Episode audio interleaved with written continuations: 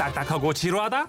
골치 아프고 어렵다? 법에 대한 고정관념을 깨부숴드립니다. 생활 밀착형 법률 상담 서비스. 지라시 법률 사무소 문앤정. 지라시 가족들을 위해 고군분투하는 자문 변호사입니다. 아 지난주 그리웠어요. 손수 변호사님 네. 오랜만에 뵙습니다. 네, 안녕하세요. 바쁘시죠? 아, 괜찮습니다. 네. 네. 지난주에 안부를 여쭙는 분들이 많이 계셨단 네, 말이에요. 그렇습니다. 아, 네네. 어, 감사하네요. 6918님이요. 네네. 거참 손 변호사님 시간 좀 길게 뺍시다요. 가족이나 친척 아님. 친척이 모르는 분은 만나요 변호사님? 6918, 6918안 떠오르네요. 아 네, 그래요? 네. 어. 작은 아버지 최근에 기기 변종 안 하셨어요? 아, 그럴 수도 있어요. 네. 기기 변경 아닙니까? 네. 4185님 지금껏 이 코너 열심히 들었으니까 사법고시 한번 도전해 볼까 봐요. 선생님 잠깐만요. 이거 했다고 사법고시 하시면 안 돼요. 왜요? 자신감 좀 얻으면 안 돼요? 아, 그건 되는데 예. 1127님은요 오르막길에서 출발하다가 30cm 정도 뒤로 밀려서 아, 뒤차와 충돌하면 어떻게 됩니까? 아, 이렇게 쓱 들어오실 거예요? 갑자기 네. 들이대셨어요. 갑자기 네. 변호사님 이거 네. 어떻게 돼요? 이거 앞차 잘못이죠.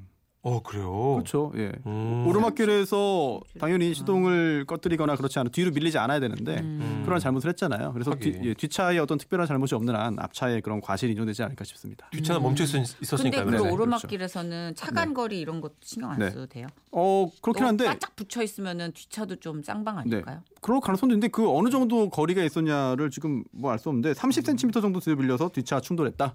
거의 붙어 있었던 상황이네요. 근데 그러네요. 그렇다 하더라도 음. 그렇다 하더라도 앞차가 뒤로 밀리지 않았다면 맞아요. 차는 3cm 본디 앞으로 가야 되는 네. 곳인데 주행 중에는 네. 뒤로 왔다면 네. 근데 진짜 3cm 밀렸으면 이거 운전 잘 못하시는 거예요. 너무 많이 밀려서 지금. 아 그래요? 네. 음. 아 그런가요? 네, 제 경험은 음, 그렇습니다. 네, 네, 네. 예, 미안해요. 제가 변호사는 아니고요. 아 이게 참 예민한 문제들이 너무 많아요 우리. 일상 일상 생활에는 5369님이 변호사님 손탐정님 반가워요. 목소리 미남. 아유 감사합니다. 네. 아 우리 변호사님이 네. 요 미드를 많이 보신 분한테는 웬만한 탐정 버금가요. 그렇죠. 해결을 해- 다 민원을 해결해 주고 계시잖아요. 그렇죠. 해결해 좀 탐정이죠 뭐. 예. 그쵸. 네. 예 어찌됐든 우리와 긴 시간 함께 하시길 바라면서 예, 요새 너무 바빠지셔가지고 작가들이 자꾸 손을 떨어요. 맞아요. 초조해하고 스케줄 잡을 때. 자 이 시간 우리가 일상에서 이렇게 흔히 겪을 수 있는 또 애매한 생활 속 문제들을 다뤄보는 시간인데요. 답답한 고민거리들 법적으로 어떻게 되나 궁금했던 얘기들 소개하고 손수아 변호사와 상담 역시 해볼 겁니다. 네, 첫 사연은요. 문자로 0285님이 보내주셨습니다. 지난 8월 스마트폰을 사면서 신형 태블릿 PC도 같이 구매했습니다. 이동통신사 대리점 사장이 좋은 프로모션이 있다고 해서 강력 추천했거든요. 듣다 보니 괜찮았고 그래서 하나 샀는데요. 며칠 후 태블릿 PC를 받아 집에 가서 확인을 했더니 웬걸 대리점 사장이 말한 신형도 아니고 스티커도 떨어진 제품이더라고요. 음. 그래서 다음날 태블릿 PC를 들고 그 대리점을 찾아갔죠. 아니 이래도 되- 되는 겁니까? 그때 말씀하신 거랑 다르잖아요. 아 그게 말입니다. 아 됐고요. 어, 저 그냥 해지할게요. 네. 그럼 이건 이- 저희 쪽에서 잘못한 거니까 해지해 드릴게요. 근데 이게 그 해지가 바로 안 되고요. 예. 3개월 후에 되거든요. 예? 어, 그동안 이제 3개월치 요금을 내셔야 하는데 에, 그건 저희가 대신 납부하겠습니다. 아, 뭐 3개월 뒤에 해지되는 게 좀 찜찜했지만요. 요금을 대리점이 낸다고 하니까 문제될 건 없겠다 싶어서 알겠다고 하고 단말기를 돌려주고 나왔습니다. 그리고 시간이 흘러 3개월이 지나 11월이 됐는데 대리점으로부터 연락이 없는 거예요. 음. 전화를 거니까 받지도 않고 더 열받는 건요. 통장을 확인해 보니까 지난 3개월 동안 요금이 자동이체로 빠져나가고 있었더라고요. 5월. 좀 따지려고 대리점을 찾아갔더니 문이 닫혀 있네요.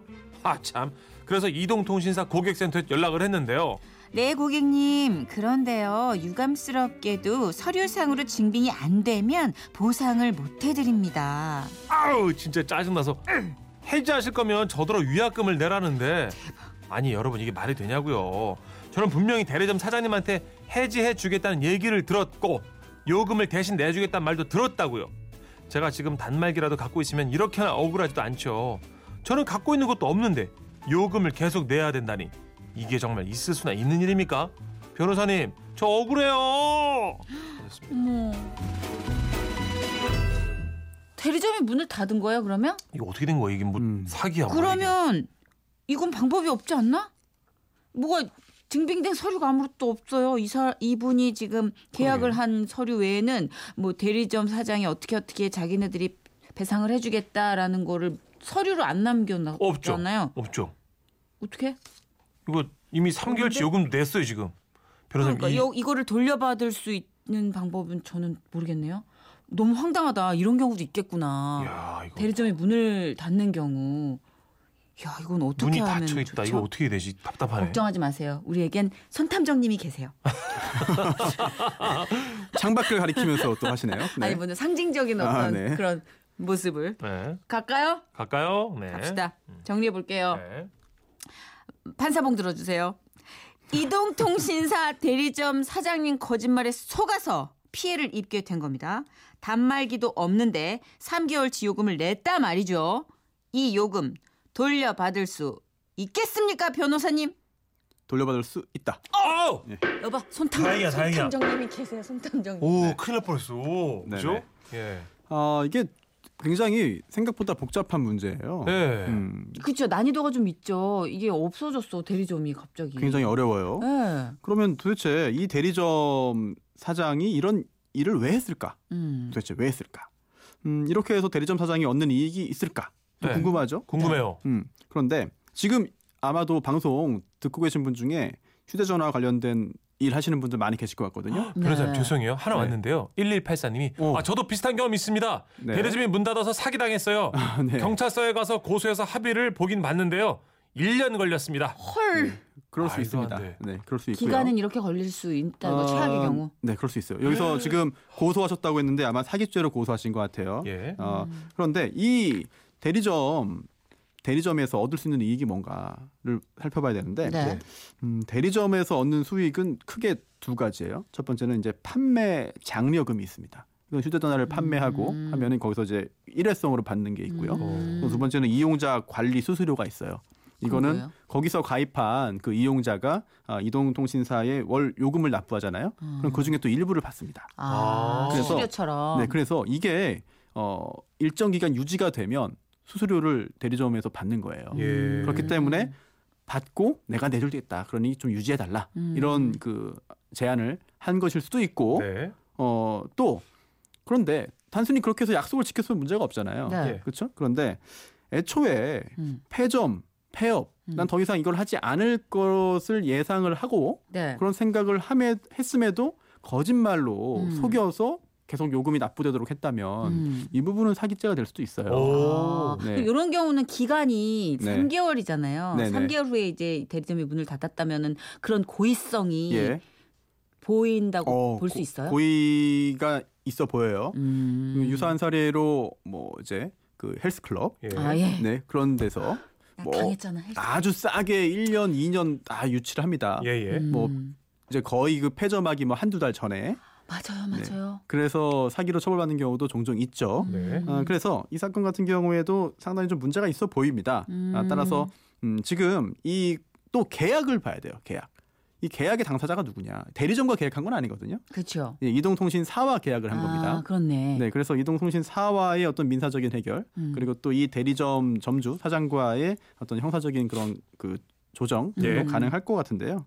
음, 이게 참 배보다 배꼽이 클 수도 있어서 그러니까. 네, 그런 부분에 있어서는 좀 걱정이 좀 진 됩니다. 빠지고 시간 들고 근데 어떤 방법이 있긴 있는데 이분이 네. 지금 당장 만약에 난 그럼에도 그- 불구하고 정말 네. 끝까지 싸워보겠다 그러면 경찰서에 일단 신고를 하시는 건가요? 어, 네, 그게 가장 빠르죠 현재로서. 아. 네. 그렇군요. 아, 근데 아마. 유사한 피해자가 여러 명이 있을 수도 있습니다. 그렇죠. 알겠습니다. 그 대리점 관련해서 네. 아, 이런 경우도 있구나. 다음 사연 하나 더 있는데 갈까요? 가보죠. 예. 다음 사연. 자, 김민주님이 지라시 홈페이지에 남겨주셨습니다. 얼마 전 구두 매장에 갔다가 어쩌다 사장과 설전을 벌이게 됐어요. 그날 기분이 많이 상해서 위로받을 겸 제가 자주 활동하는 우리 지역 카페에 매장 이름하고 그날 있었던 일을 자세히 적어 올렸는데요. 예. 그날 저녁에 전화가 왔더라고요. 아까 저희 구두 매장에 오셨던 분 맞죠? 네, 그런데요? 인터넷 카페에 글 올리셨더라고요. 네, 그게 왜요? 그 글 내리셔야 될 것 같은데 어떻게 큰일 겪어도 괜찮으시겠어요? 아, 대박. 아, 나 진짜 어이없어가지고. 기분 나쁘셨다면 죄송합니다도 아니고 글을 내려주세요? 아 뭐? 큰일 겪어도 괜찮으시겠어요? 아니 이거 협박 맞죠? 아니 뭐 이런 협박을 한대요. 그래서 제가 그랬죠. 어, 네. 그 큰일 제가 알아서 감당할게요. 라고요. 전화 끊고도 내가 열받은 게 식질 않아가지고 한참을 씩씩거리고 있는데 카페 운영진한테 쪽 찍어오더라고요. 예. 매장명은 가려주는 게 좋을 것 같다고요. 결국 매장명만 별표를 바꿔서 다시 올렸는데요. 아무리 생각해도 이해가 안 돼요. 제가 지역 카페에 매장명을 공개하며 제 경험담을 남긴 게 무조건 그렇게 문제가 될 일입니까? 어, 제가 쓴 게 부정적인 뉘앙스이긴 하지만 뭐 아무 이유 없이 비방만 한 게 아니라 구두 사진 올리고 회원님들은 이 사진을 보고 어떤 생각이 드세요? 이렇게 의견을 묻는 글이었는데 이게 잘못된 일인가 싶어서요. 구두 매장 사장은 추가 글이 있을 경우에 강경 대응을 하겠다는데 제가 이럴 경우 어디까지 써도 괜찮은지 알고 싶네요. 매장 이용 후기를 이렇게 사장 눈치 보면서 남겨야 하나 싶네요. 야, 요즘은 이런 문제가 많이 생기더라고요. 이거 예전에 우리 비슷한 얘기를 했던 것 같아요. 그쵸. 블로그에 맞아요. 맛집 평판 적을 때 네, 우리가 이게- 어느 수위까지를 쓰고 어느 음. 수위까지는 이게 비방형이라 좀 비방성이라 그쵸. 공격을 받느냐. 처벌이 되느냐 안 되느냐. 그렇죠, 예. 그렇죠. 그것도 그런 비슷한 잣대가 적용되지 않을까 싶은데. 그때는 별 문제가 안 된다로 넘어갔던 걸로 제가 기억을 하는데. 야, 근데 이거 참 이 예. 문제가 점점 많아질 걸요 이제. 그렇죠. 자유 의견 게시판이 많아지고 음. 또 이런 사이트도 많고 공신력 있는 파워 블로거들이 많아지면서 아, 변호사님께 한번 여쭤보죠, 우리. 네. 궁금하니까. 그렇죠. 예. 빨리 그냥 정답 아는 게 좋아요. 자, 안 좋은 일을 겪고 인터넷에 부정적인 글을 올렸을 때 가게 이름을 그대로 적으면 문제가 될 수 있나요, 변호사님? 어, 문제되지 않을 것 같습니다. 아, 대박. 오, 다행이다. 네. 어, 아, 야. 굉장히 유명한 사례가 있어요. 예. 산후조리원 사례. 산후조리원 맞다 사건인데요. 맞다. 예. 네. 어쨌든 그것도 돈 내고 쓰는 소비자와 어떤 그어 그렇습니다. 예, 네. 사장님. 네. 네. 그 같은 구조인데 네. 1심, 2심에서는 다 명예훼손죄 유죄 판결이 나왔는데요. 음. 대법원에서 그렇지 않다고 봤어요. 어. 그런데 그때 심지어 표현이 좀, 좀 강한 표현들도 있었습니다. 음. 그 산후 A 산후 산후조리원은 정말 치떨리게 무서운 곳이다. 어우. 또 대표이사가 고객을 돈으로 보는 것 같다. 어. 이런 표현들이 있었거든요. 예. 그런데도 대법원에서 무죄 판결이 나왔어요. 어. 네, 왜냐하면 오, 예. 이 정보통신망법이 문제됩니다. 음. 정보통신망 인터넷에 어 이제 인터넷에 글을 올려서 명예를 훼손했다. 네네. 이게 문제가 되는 건데요. 예, 예. 그런데 이 명예훼손 정보통신망법에 있는 이 명예훼손이라는 게요. 사람을 뭐 회사도 포함됩니다. 사람을 비방할 목적으로 인터넷에 어, 음. 공공연하게 사실을 드러내서 다른 사람의 명예를 훼손한 경우에 처벌하는 거예요. 음. 중요한 요소 중에 하나가 네. 바로 사람을 비방할 목적입니다. 음. 비방할 목적이 인정 안 되면 설령 다른 사람의 명예를 훼손했어도 여기로 이 법조항으로 처벌이 안 돼요. 그러면 예를 들어 사연에 나온 이 가게를 내가 망하게 네. 하겠다라고 글을 쓴 네. 게 아니라면 그렇습니다. 이 비방의 목적. 그러면은 근데 이게 애매해. 그렇죠. 조건이. 그래서 이 기준이. 비방의 목적을 판단하는 기준이 또 하나가 그쵸 있습니다. 그게 어, 있어요. 있어요, 예, 변호사님? 이게 바로 뭐냐면은요. 예. 그쓴 글의 내용이 공공의 이익에 관한 것이냐.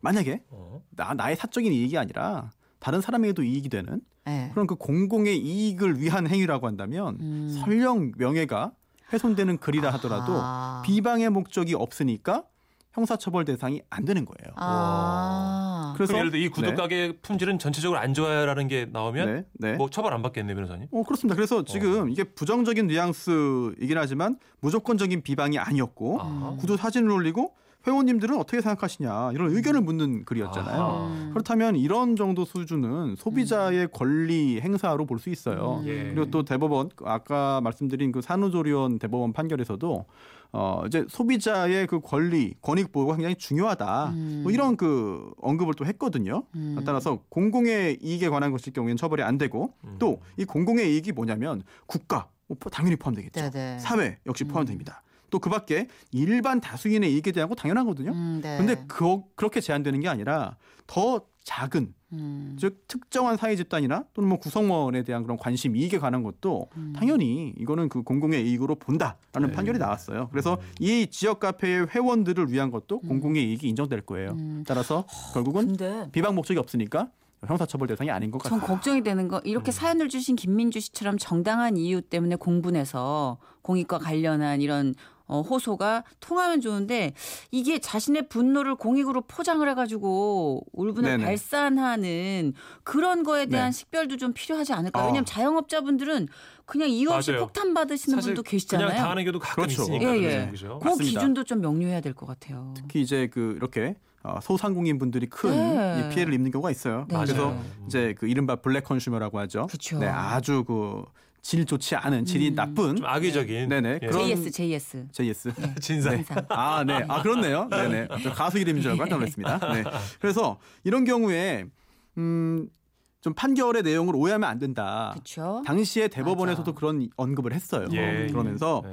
인터넷을 통한 뭐 상품이나 서비스 선택에 대해서 정보 제공 필요성이 크잖아요. 음. 그래서 이런 정보를 공유하는 건 굉장히 필요하다. 네. 그래서 사업자에게 이 점주에게 불리한 내용이더라도 객관적인 사실을 바탕으로 한 경우에는 이거는 처벌하면 안 된다. 그렇죠. 객관성. 하지만 하지만 이게 이 판결이 이제 블랙 컨슈머처럼 부당한 목적 가지고 악의적인 이용 후기 올리는 것까지 허용하는 건 아니라고 했거든요. 음. 그렇죠. 아? 따라서 악의적인 후기인 경우에는 비방 목적이 인정됩니다. 아? 공공의 이익을 위한 게 아니라 어. 내가 저 업주에게 좀 해를 주기 위해서 해코지하는 거잖아요. 맞아요. 그런 경우에는 처벌 대상이 되니까 음. 이용 후기의 형식을 취한다고 해서 다 무죄는 아니에요. 그럼 변호사 그쵸? 이런 거 글 올릴 때 감정적인 부분은 좀 배제하고 해야겠군요. 아 그럼요. 예. 네, 당연히 맞아. 객관적인 네. 근거가 필요합니다. 그렇죠. 알겠습니다. 예. 그래야 김민주 씨처럼 특별하게 올바른 이유가 있어서 의견을 제시하는 분도 음. 부- 뭐 이미지 안 좋게 막 그렇게 끝나진 않잖아요. 그렇죠. 그렇죠. 네. 그리고 자영업자분들도 피해 안 당하시고. 그렇죠. 그게 균형이죠. 예, 맞습니다. 네. 예. 아 오늘 손소 변호사님 역시 명쾌한 두 아, 건을 해결하신. 최고의 탐정이에요. 네.